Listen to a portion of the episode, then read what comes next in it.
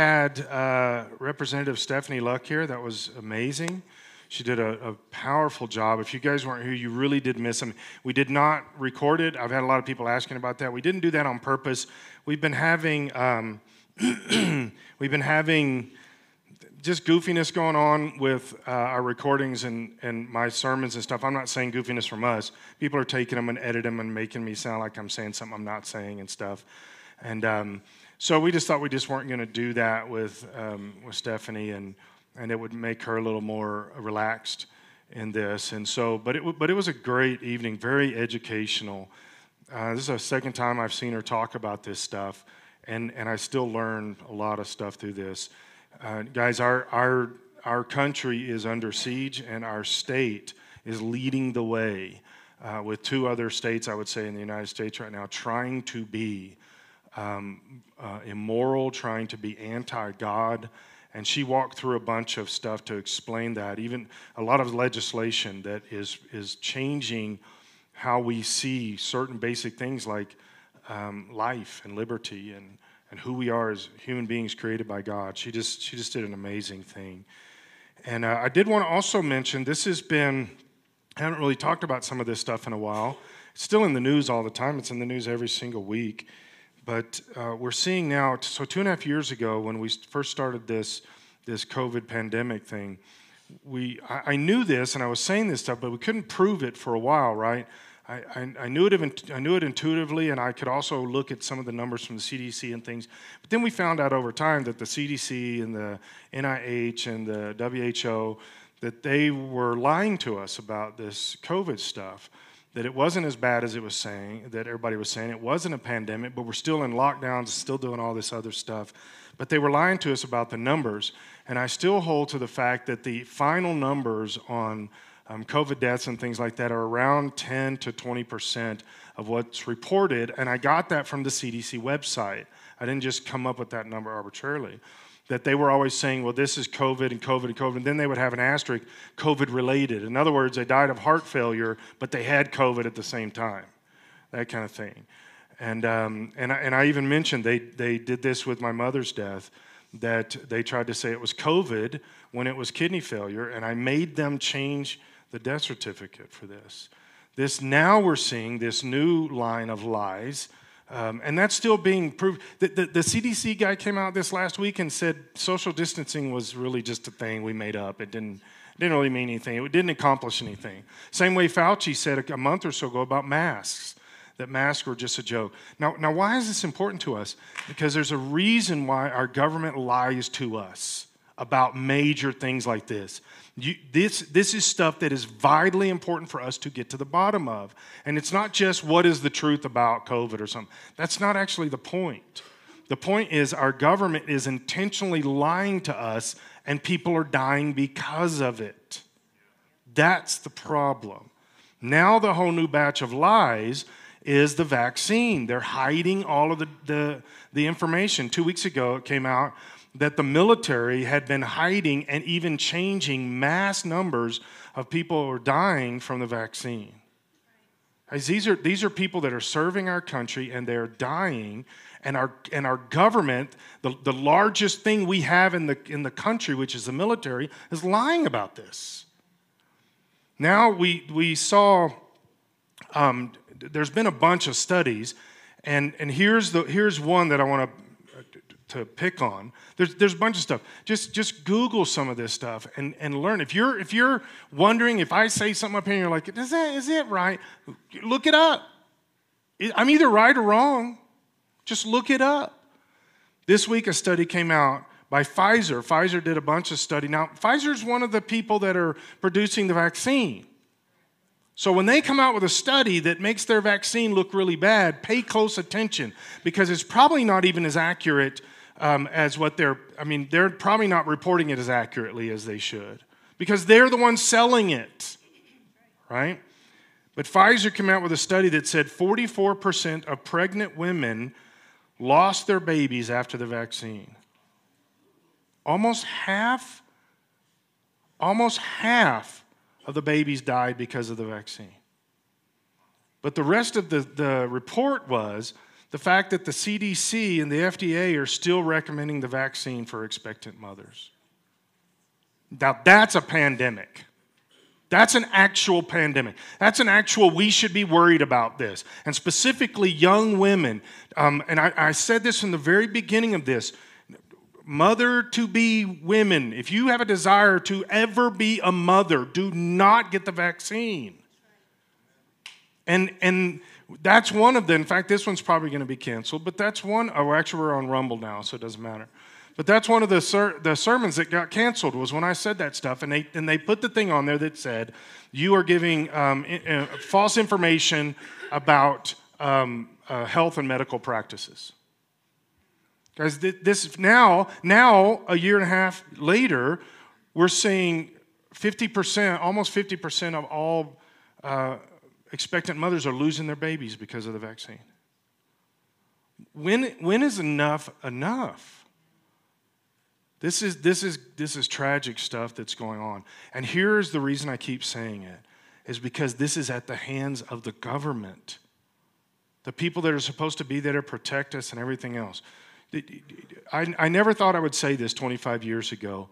Do not trust anything that the government is saying because they have agendas and it's financially driven and all this other stuff. And they are watching they are well here's part of the deal with the vaccine. So what if it kills half of all the babies? We're killing tens of millions of them all the time anyway. So what does a baby matter that mom wants to keep mom doesn't get to decide that this whole idea that that um, this is my body my right women don't ever fall into that trap the government does not care if you think it's your body that you do not have the right over your own body and they're willing to kill the baby, which is another body. So don't, don't listen to any of this stuff. They're totally okay with your babies dying. Totally. All right. I also wanted to remind us we are we do owe uh, 350-ish thousand on our existing loan for all of the stuff that we did for the um, for the water and the sewer and everything. We're looking at the numbers um, in our in our board meetings trying to figure out what we're what we can do and our our target right now is to start building the structure in the spring so so be thinking about this praying about this uh, we think we're we think we're right there but we need this 350 paid down so if you if you want to give monthly you can do that some of you already are um, if you want to give one-time gifts that kind of thing we just want to to knock this thing down as much as we can over the next six months or so, and then uh, and see where we are ready to build the building. And we think we're we think we're close. Um, we don't have all the numbers because we have to figure out what it costs to build it again now. New numbers for that, uh, which changes about every two weeks. So we're we're but we think we're close. And so be praying about this. Ask God what He wants you to do for the building. Um, if God tells you He doesn't want you to do anything, come let me know that. I'd be interested. But, um, but pray about this and see what you can give, see what you can contribute to this.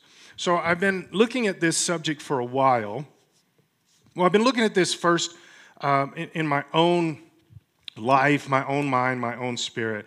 I, have I've mentioned this. There is a there's a part of me. So this is just uh, you know being um, transparent here and and uh, letting you know a little bit how I process stuff. But this whole political thing um, there is there is always this push that you should compromise. You should compromise, compromise, and uh, that's a push from lots of different people. Almost everybody says you should compromise, and the reason is because if you compromise, you get things done. Which I don't really believe that's a true thing. Um, what happens is you compromise and somebody gets something done and the other person loses. That's what actual actually happens. But with that, there's this there's this um, thing inside of me, and and my wife thinks it's like rebellion and stuff. I don't know if she's right about this, but if if somebody pushes me to compromise, something within me rises up and says, "I don't even know for sure what you're wanting me to compromise about, but now I'm not gonna." Right? Does that make sense? So, some of you, that resonates in your mind and spirit too, right? You know what I'm talking about. But the idea that somehow, well, let's just do this so we can all get along. My thinking is, why do I want to get along? I haven't really had a pattern of that in my lifetime. So you understand what I'm saying? there is something within me that becomes very resistant uh, when people are saying, well, let's just go with the crowd or go with the flow. I've never, ever been a go with the flow person. And also, I'm saying to a fault. That, that has been a detriment of mine at different times. I'm not a go with the flow kind of person. And part of the reason is because when I see what, when, when I see everybody going, get, going along to get along, it, it never seems to end well. Never seems to, to do good. And so, I, and I'm, I'm going to speak about that this morning, but, but I also, I ran across this article in the Jerusalem Post, or I think it was the Jerusalem Times, or the Times of Israel, and, uh, and it dealt with exactly this subject, which caught me off guard because I was I thought it was something else, and I was reading the article for a different reason. But let's go to um, Genesis chapter 11, and and we're going to look at the idea of getting along and agreeing with others and what that means uh, in a kind of a macro sense, and then a little bit more of a individual sense. But in Genesis chapter 11, this is the story of the Tower of Babel. Now, I talked about the Tower of Babel six months ago or something like that. I'm going to focus on one part of this. It's not really about the Tower of Babel as much as it is about a certain mindset or a thought process involved. In verse 1 of Genesis 11, it says, At one time, all of the people of the world spoke the same language and used the same words.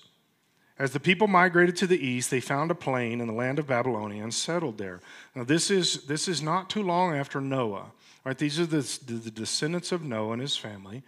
And, um, and, and at this time, there had risen a, a, guy by the name of Nimrod that had become very, uh, he had become a superstar. He was like a, um, he was like a superhero of this time. Probably um, uh, even almost to the level of somehow we, the way we see superheroes today. He was physically better than everybody else. He was bigger than everybody else.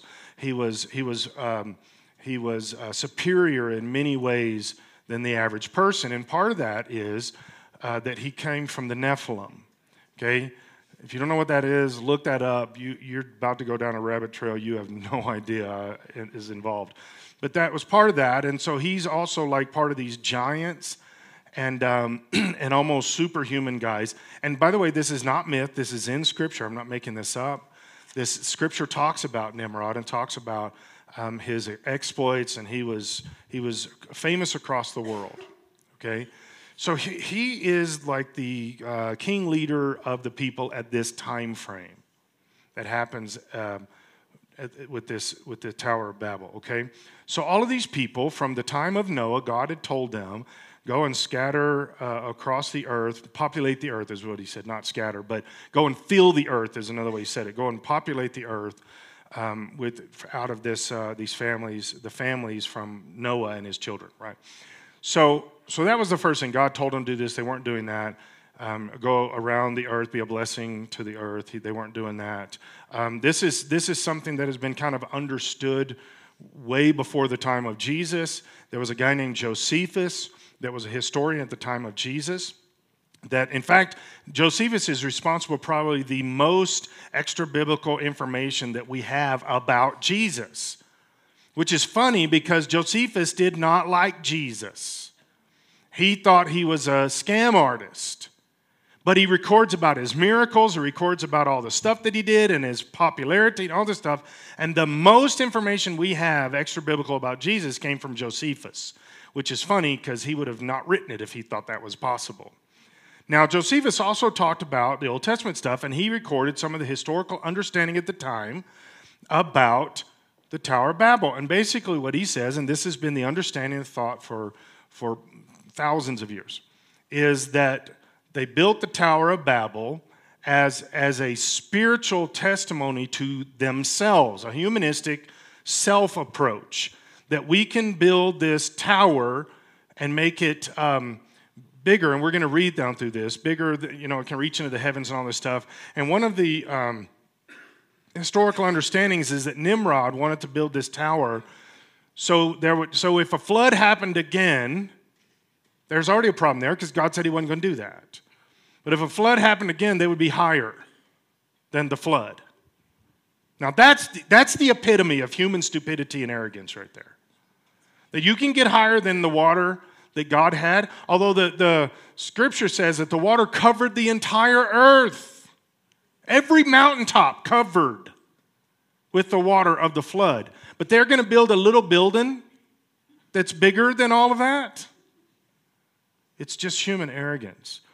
But this was the whole point of this. And so let's look at this. In verse 3, they began to say, they began saying to each other, Let's make bricks and harden them with fire. In this region, bricks were used instead of stone, and tar was used for mortar. Then they said, Let's build a great city for ourselves with a tower that reaches into the sky. This was a, we don't need you, God. We can do this. We can reach into the heavens. And I, and I think some of the mentality is, is we can reach into the heavens and pull God down to our level, which is a, which is a weirdly normal human thinking across the planet. That we can bring God to our level. That's why, that's why human beings create their own gods. That's why there is a. Uh, that's why there is Islam. That's why there's Buddhism and, and Hinduism. All stuff. We can create our own gods in the way we want them to be. We design them. We we structure them, and then they then they are over us. Jeremiah even made fun of this when he talks about people take a piece of wood or stone and they carve something of their origin, something they create. They carve it into this wood or this stone, and then they pray to it. And Jeremiah was basically saying how how stupid is that? You can't get much more dumb than that. You make the thing and then you pray to it. Well, this is kind of the mentality that they're dealing with here. This will make us famous and keep us from being scattered all over the world, although God told them to go all over the world. But the Lord came down to look at the city and the tower the people were building. Look, he said, the people are united and they all speak the same language. After this, after this, nothing they set out to do will be impossible for them. And that is a very important and true statement even to today that, that, that when, when people unify, they can accomplish just about anything. Even if it's wrong, even if it's bad, even if it's evil, they can accomplish just about anything. And we can see that in certain places around the world. Certain countries that they have a, a just a monolithic mindset because of a religious idea or, a, or a political concept like communism or something like that, and they can accomplish amazing things because of the unity of, of humanity. Even if it's, I mean, look at, look at the Nazi regime. It, it's mind boggling what they did and accomplished because they were all unified in the same thing. The sad part is, is their unity was we want to eradicate Jews and anybody else that we don't think is part of the right people, right? So, they won't be able, um, he says, after this, nothing they set out to do will be impossible for them. Come, let's go down and confuse the people with different languages. Then they won't be able to understand each other. You know, if you, if you uh, Google this right now, if you search Wikipedia for Tower of Babel, you can do that if you don't want to listen to me. But they, it'll say in there that this is a myth, that this is a religious myth. Well, I don't believe it's a myth. I believe this really happened. Why are there different languages today? Well, it just told us right there. You say, well, that's not how it happened. That's I believe that's how it happened because it's what the Bible says. I know I say this stuff regularly. Guys, how what you believe? Do you believe the Bible is true? If you believe it's true, then I think you act differently than people that don't believe it's true. And I believe that when that says it, it's true. That's it. Where did where did um, Italian come from? Tower Babel right? I don't know exactly what that looked like or how Italian sounded back then. I don't know, but I know that's what it says. Verse 8, in that way the Lord scattered them all over the world and they stopped building the city. It's interesting that this verse is the, has a, a very strong um, feel, resonation to uh, Acts chapter 8. Remember, Jesus had told them, Go, go into all the world, make disciples, preach the gospel to all the world. You'll receive power to be my witnesses, Jerusalem, Judea, Samaria, the ends of the earth. Go, go, go. Now, he did say, wait in, in um, Jerusalem until you've been filled with the Holy Spirit, because you need the power of the Holy Spirit, which we do also, okay? I would say this your priority as a Christian, if you're not filled with the Holy Spirit right now, if you're not praying in tongues, if you're not um, uh, trying to operate in the gifts of the Holy Spirit, then you need to do the same thing Jesus told the disciples to do. Let that be your first priority. Be filled with the Holy Spirit, okay? And then After that, you need to begin to preach the gospel. But interesting, they didn't do that. They were filled with the Holy Spirit and then they stayed in Jerusalem. They didn't go. They didn't go to all the world. They didn't go start making disciples. They stayed in Jerusalem. And when you don't do what God said the way He said it, it ends badly. This is where Acts chapter 8 comes in, and Stephen is martyred, and then they scatter. They had not been obedient and scattered before this, and somebody died because of this.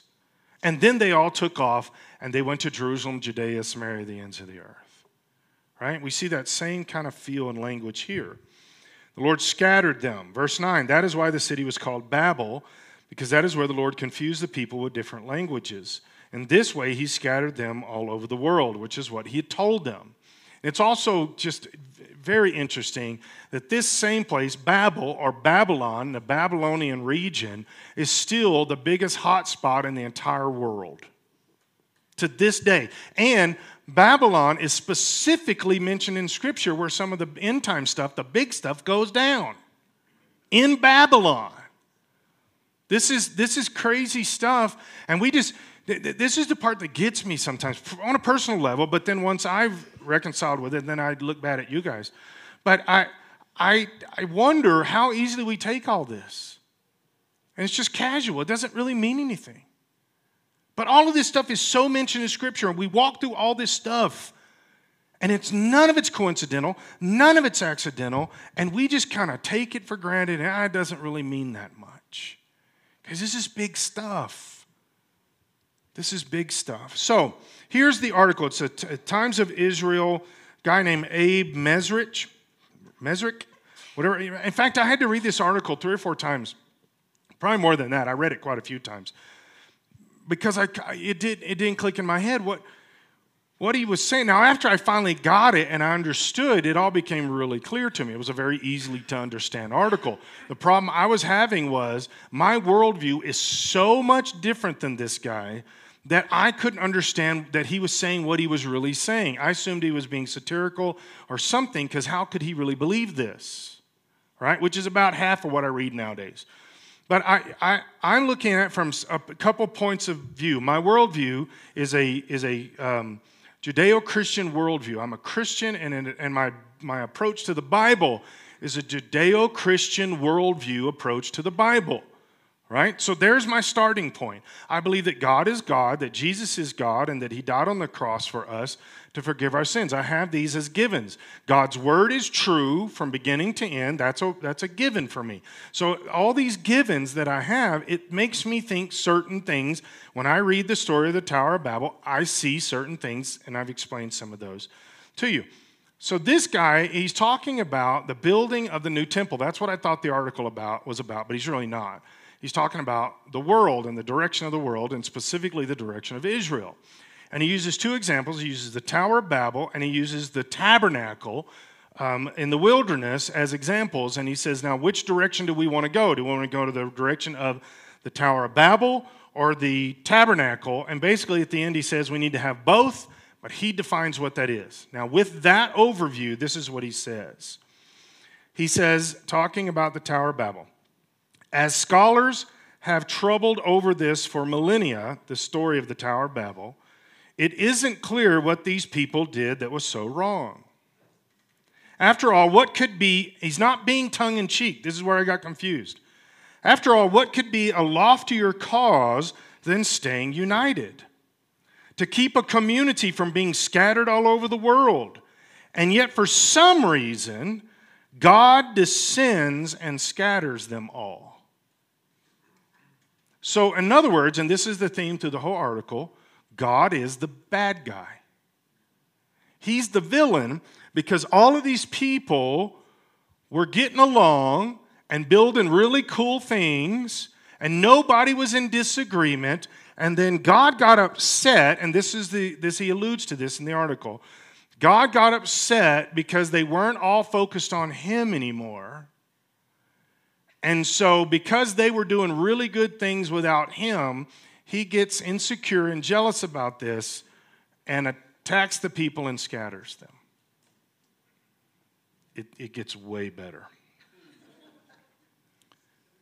he says, talking about God scattering them and messing with them, it's a shocking break. God scattering them is a shocking break from the unity that comes just before this. All those people with one speech and one global project. Hmm, that sounds interesting. One speech and one global project devolve. So when God did something to them, they devolved. They had been evolving. But now God messes with them and they devolve into mayhem over a simple misunderstanding. And then he says, as many have pointed out, we're headed toward a repeat of the Tower of Babel today. Listen to this. Zealots of the left and of the right are unable to speak to each other and are furious that we're not building to heaven in just the right way. His idea of building to heaven is get rid of the left, get rid of the right, and everybody in the middle will be okay. If we all just get along in the middle of the river, we can accomplish just about anything. It's the crazies on the left that have a strong opinion, and it's the crazies on the right that have the strong opinion that are causing us problems. Now, I don't agree with the crazies on the left. Now, his idea of left and right, by the way, is not the same idea as ours. Okay, this is a Jewish concept of left and right. But I don't agree with the, with the crazies on the left. In America, the crazies on the left are about immorality, abortion, LGBT, destroying children, mutilating kids at seven years old. That's the mentality of the left. Okay? I don't agree with that, but I do know this I know what they think and I know what they believe. I had this conversation with a, a, political leader just recently about this. They told me, they said, the, the biggest problem I have in, in our political concept of today is the people in the middle of the road. What, what I call from our party the rhinos or the establishment. Rhinos is Republican in name only. They don't have any beliefs. They don't have any moral things they're standing on. They just want to get elected or they just want to get money or whatever or have positions of power. It's just because they'll say one thing to one group and then the next group is totally different. And then when they get elected, they don't ever stand for what anything they, st- they said they stood for. And this person told me that's the problem I have, really. The left, you know what they believe. I disagree with it, but they're not lying. They tell you what they believe.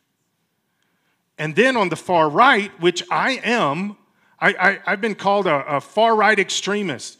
I, I don't even know how, to me, when I, when I look out from me, there's a wall behind me and everything is that, there's nothing behind me. The, the extremists are somewhere out in front of me. I believe strongly that God is God over everything. God is God. And I stand for that for everything. I don't have political views, I have spiritual views. That shows me what I'm supposed to believe about everything. And this guy's saying if you're over here and you really believe something, and you're over here and you really believe something, you're the problem. It's that nice little comfortable unity right in the middle that we should all be striving for. Because at that point, it doesn't matter what you believe, we're all just getting along. And then we let a handful of people, these elitists, make the decisions for the whole planet, and everybody else are just the lemmings that go along to get along. And, he, and the whole article was about the fact that if we could go, move forward in, in our world today, it's going to have to be because we get rid of the right and the left, and we're all just in the middle. Now, in his Jewish worldview, and he mentions a little bit of this in the article, he uses Palesti- uh, the Palestinians as the example. And he talks about how the, the, you know, the left has their views and the right has their views, but why can't we all just get along in the middle with the Palestinian issue? Well, here's the problem with that you haven't actually addressed the issue. The issue remains the same. The Palestinians are a terrorist organization trying to take the land from the Jews. That's the way it's been from the very beginning of it. And if you and if you hear people say, "Well, that's not really what's going on," it's because they're ignorant of truth. That's the truth. Look up look up uh, Arafat. Look this up. It's not it's not hidden. Okay? But the left says don't give them anything. I mean, give them everything. The right says don't give them anything. And he just says, well, let's just be in the middle. Well, what is the middle? What is the middle? Give them some, give them not? What, what is the middle? See, this is the weird thing about the middle, is it's really not definitive about anything. Well, let's not be one of these far right about abortion. Let's just kind of get along. Okay, but babies still die. When, when, do we address the issue? The issue has not been addressed. We're just all trying to get along. And this is where, guys, the, the last 50 years, the church has gotten worse and worse and worse in, is we don't want to deal with the issues. We just want to pretend like they're not there. We just pretend they're not there. So then we can just embrace anything. We just keep embracing it. I just had a, a, a meeting the other night about some of the stuff going on in public education with the social emotional learning and all this stuff. And it's amazing how many people are embracing this SEL when it is very destructive. Let, let me give you just an example of just the big picture, not the individual details of this, but the big picture. When I went to school, we learned math, writing, grammar, science. Now we put a great deal of emphasis on how you feel your emotional IQ. Emotional IQ is a statement that came from a Marxist to infiltrate the schools. How you feel. We'll stop learning all the stuff and we'll learn how we can all get along and how we can emotionally connect. It sounds good, but what happened to learning and critical thinking? America is dropping every year worldwide in education. We are learning nothing. And we're graduating seniors that can't even read and write in over 50% of all school districts in the nation. That's a problem. But we're still learning emotionally. Guys, we, there has to come a time when we get out of the river in the middle and say, wait a second, this is not who I am. This is not what I believe. This is not how I think. You don't get to define my God. You don't get to define my life. You don't get to define my spiritual walk. You definitely don't get to define my children. I'm getting out of the river. That is a clap line. That's good. After I said it, I was like, you're right. We should be clapping right now. Guys, we're just we're just doing this. And here's where it starts is, is down in our spirit, at some particular point, you have to decide if God is God. That's really where it starts. Do you, do you really believe God is God? Because then He defines the other stuff. Or do you let this creep in, or this creep in, or this sin, or this issue, or this attitude? And pretty soon, you're just going with the flow. And all the people in your world are directly affected by this. Parents, when you compromise, your children are directly affected. You may not see it at that moment, but they're, they're affected by this. In 2 Corinthians chapter 6, this is what Paul says about let's just all get along. Don't team up with those who are unbelievers. That's pretty strong. We, we hear this, you know, Jesus came to bring peace. That's a, that's a tricky way to say something. When somebody says something like that, I have to ask them, what do you mean by that? What do you mean Jesus came to bring peace? Because he did come to bring peace in my spirit, in your spirit. But he, Jesus himself said, I didn't come to bring peace. And, and when you become a follower of Jesus, your worldview will begin to change and you will start to see subjects differently. And pretty soon, because you are serving Jesus, you are going to be at odds with people that are not serving Jesus because in certain subjects. Okay, when you become a Christian, the, the, the concept that Jesus created every human being now becomes a reality that, that should become part of your worldview. That Jesus supernaturally breathed life into every single person at conception and made them male or female at conception. You can obviously see where that understanding and truth is going to fly in the face of today's worldview. You're not going to be in agreement with some of these things. But as Christians, we have to decide okay, do I really believe God? Not just believe in Him, but do I believe God and do I believe His Word and do I stand on this? Do I believe?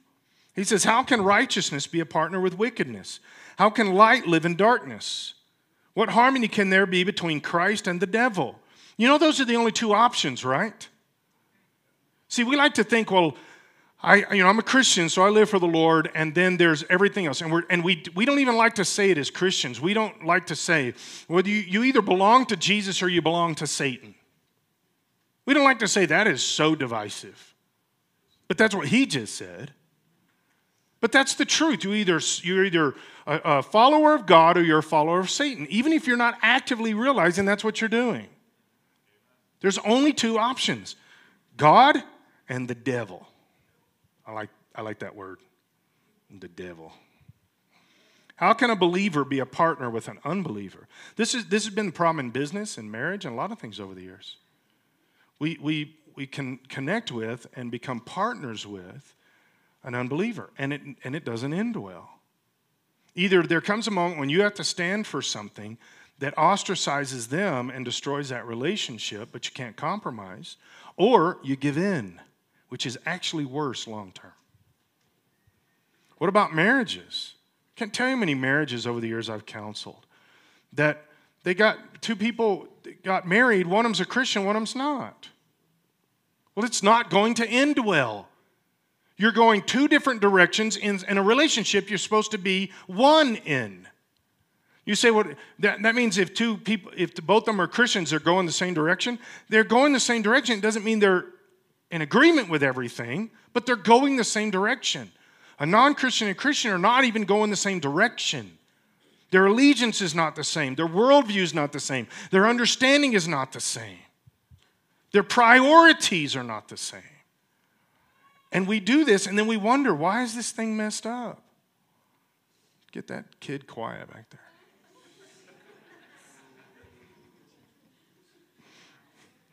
there. Verse 16.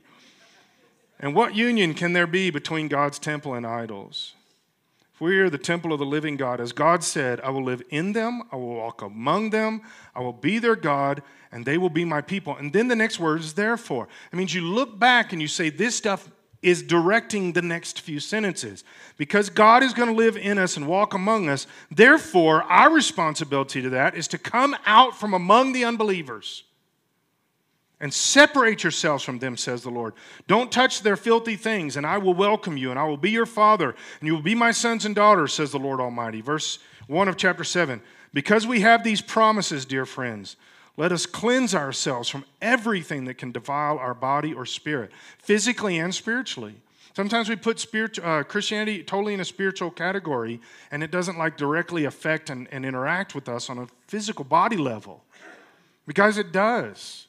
The things you do with this physical body are directly connected to um, your spirit, who you are emotionally, mentally, spiritually. And by the way, it is also driven by that. What you do with your physical body is driven by your spiritual walk with the Lord. These are, these are tied together. He says, Let us cleanse ourselves and let us work toward complete holiness because we fear God. 1 John chapter 2 Do not love this world nor the things it offers you. For when you love the world, you do not have the love of the Father in you. That's, that's strong. When you love the stuff of the world, and, and I don't know exactly where the line is. I think it's different for every human, but I don't know exactly where the line is. But I know when I'm loving the world more than I'm loving God, or the things of the world more than I'm loving God. And I love life. I love the stuff of the world. I do. I, I like what we have uh, available for us. Even just simple things like nature. This is why I, I've mentioned this before 15 something years ago. I went through a time of depression. I never was suicidal during that time of depression. Why? Because there's, a, there's another day. The sun's going to come up. You're going to have the mountains. You're going to have animals. You're going to have jeeps. You're going to have a lot of stuff. You're going to have bacon. I, I went to a restaurant in Denver Friday. It's a Mongolian barbecue place. And I've been to this place before, but they had changed it. Now they had just piles of bacon as one of the things you could cook. I mean, just piles. I was like, what is this? Yeah, I know. It was amazing. Now, with that being said, I do like the stuff of this world. I do like that. But I also know at the end of the day that these are just things that are there and that God, some of it God has given us, some of it Satan has um, perverted and twisted for us. But I like life and I like this planet and I like what, what we have available for us. But I love Jesus. I serve Jesus. I don't serve that stuff. I'm not bowing my life to that stuff. And if that stuff gets taken away from me, except for bacon, I would be, I would be all right. I would still make it. Right? You understand what I'm saying? What happened if you lost your cars and your house and whatever the, the next day? You actually could figure it out and you could still have happiness and joy in the process. That's not the way we think. But you could if you chose to. And he's saying, don't crave this stuff. I was just thinking of one thing, just one example. How much we are dedicated to and committed to and all in with, and how much it controls our life. Just our phones.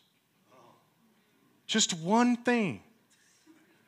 How much it controls us. Some of you are like, I should change the subject.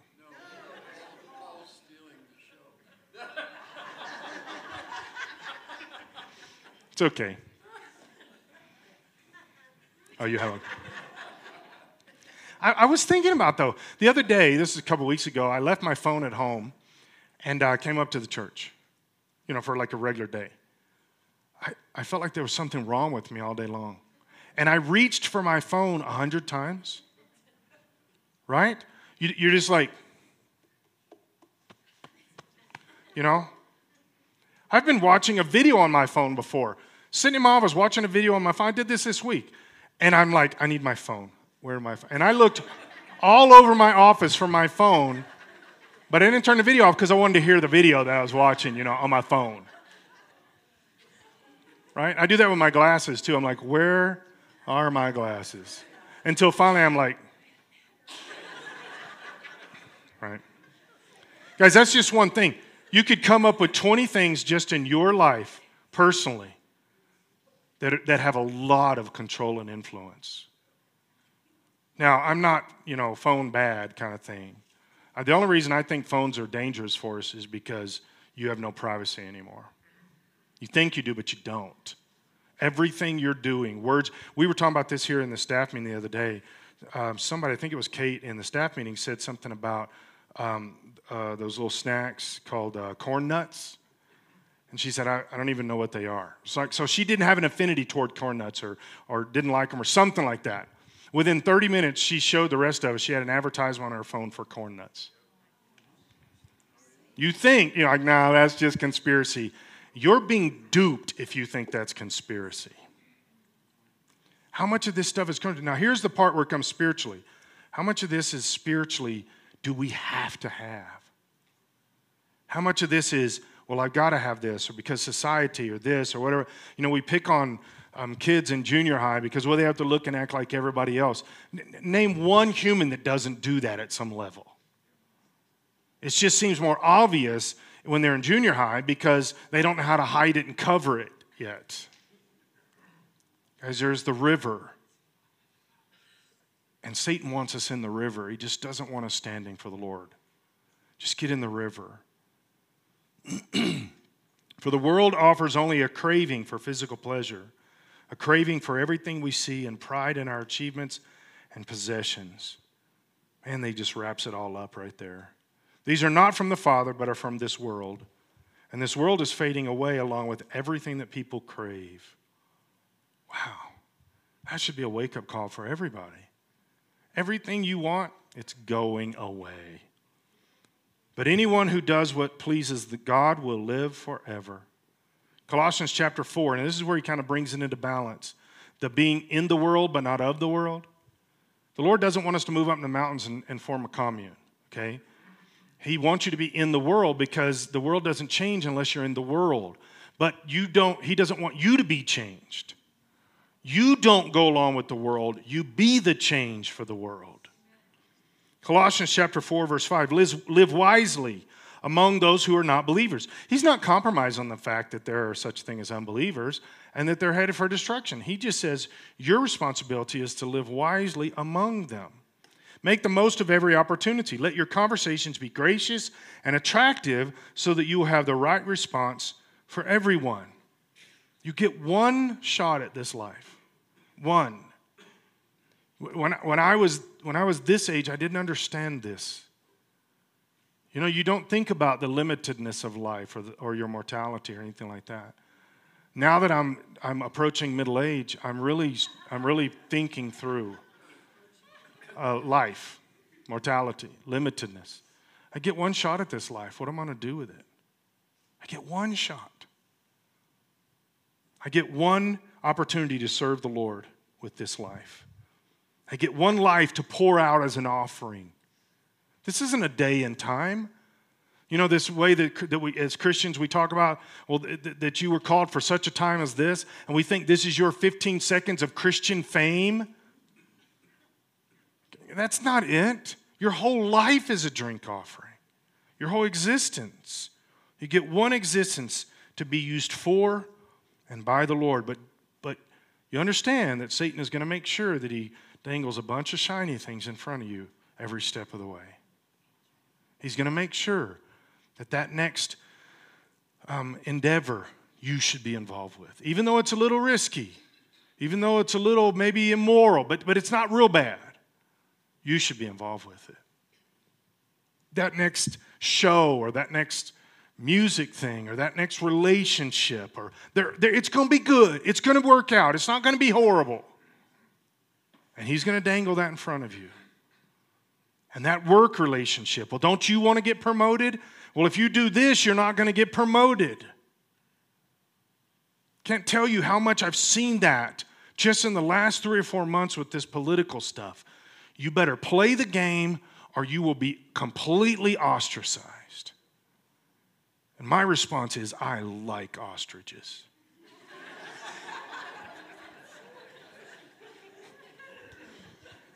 Should write that down. That was pretty good right there.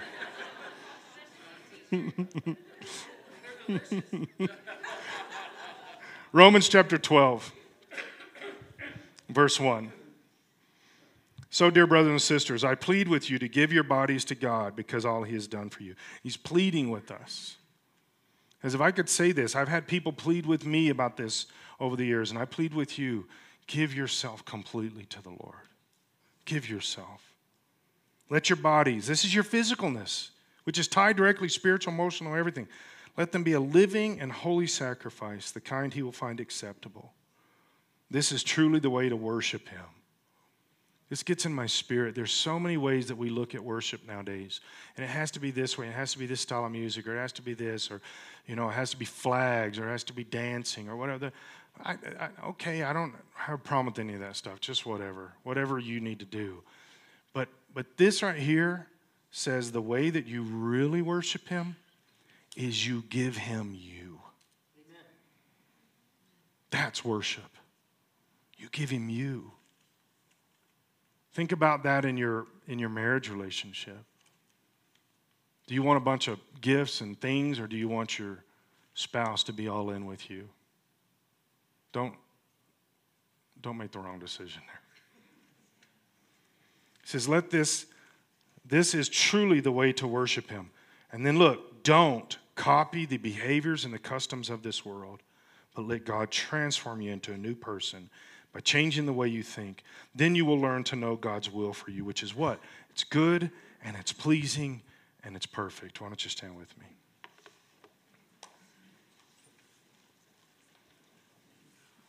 I'm going to pray, and I want you to pray and think, but what you're going to be praying is not exactly the same thing I'm going to be praying. What you're going to be praying is for you, where if you If you feel like you're being pulled into the stream, in the middle of the stream in some way or another, talk to God about it right now. This would be my suggestion repent, ask Him to, to pull you back toward Him, pull you away from just getting along because there's compromise there. And if you know you're compromising, repent and ask Him to help you to get away from that. I don't know where it is for you. Every one of us in here are different. I know the things God works on me about with this. But to say, God, I just want to be completely in with you. Completely. You're my God. Completely in. Lord, we submit ourselves to you. God, I pray for every person in this room. Holy Spirit, just open us up to you. Lord, you knew long before today the stuff we need to work on and change. You know the stuff that's that's pulling us away from you. You know the stuff that we are, are giving our life to and that become our priorities over you.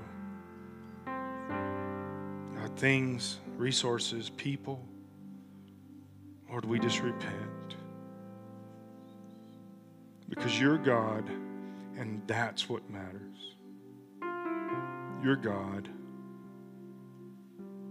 Lord, I pray against this mentality that we all have to be unified, that we all have to walk in lockstep together. Lord, I rebuke that in the name of Jesus.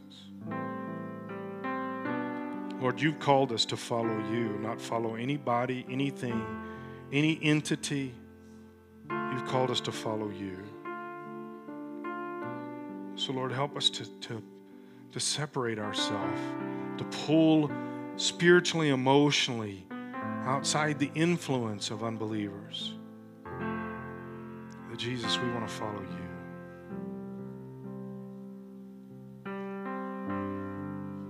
So, Lord, I repent of when I don't do that well. When I let my eyes be diverted into a different direction, my heart turned, my spirit turned. Lord, help, help me to follow you completely. And I pray that for every one of us. Help us just to follow you completely. Jesus'. So, Holy Spirit, convict us. And then when we repent, rebuild us, regenerate us, and fill us with your Spirit. God, and I pray for every one of us in here that we would be filled with your Holy Spirit. And that we go into work, we're full of your Spirit. We are the change agents. We are the, the, the light. We're the motivators. We're the truth speakers. Fill us with your Spirit. That in our families, we're the truth speakers at all times. That we don't, we don't allow outside influences to, to mess with our family. We will stand with truth. We will stand on your word, Lord God. In the name of Jesus. God, help us to be the people you can trust.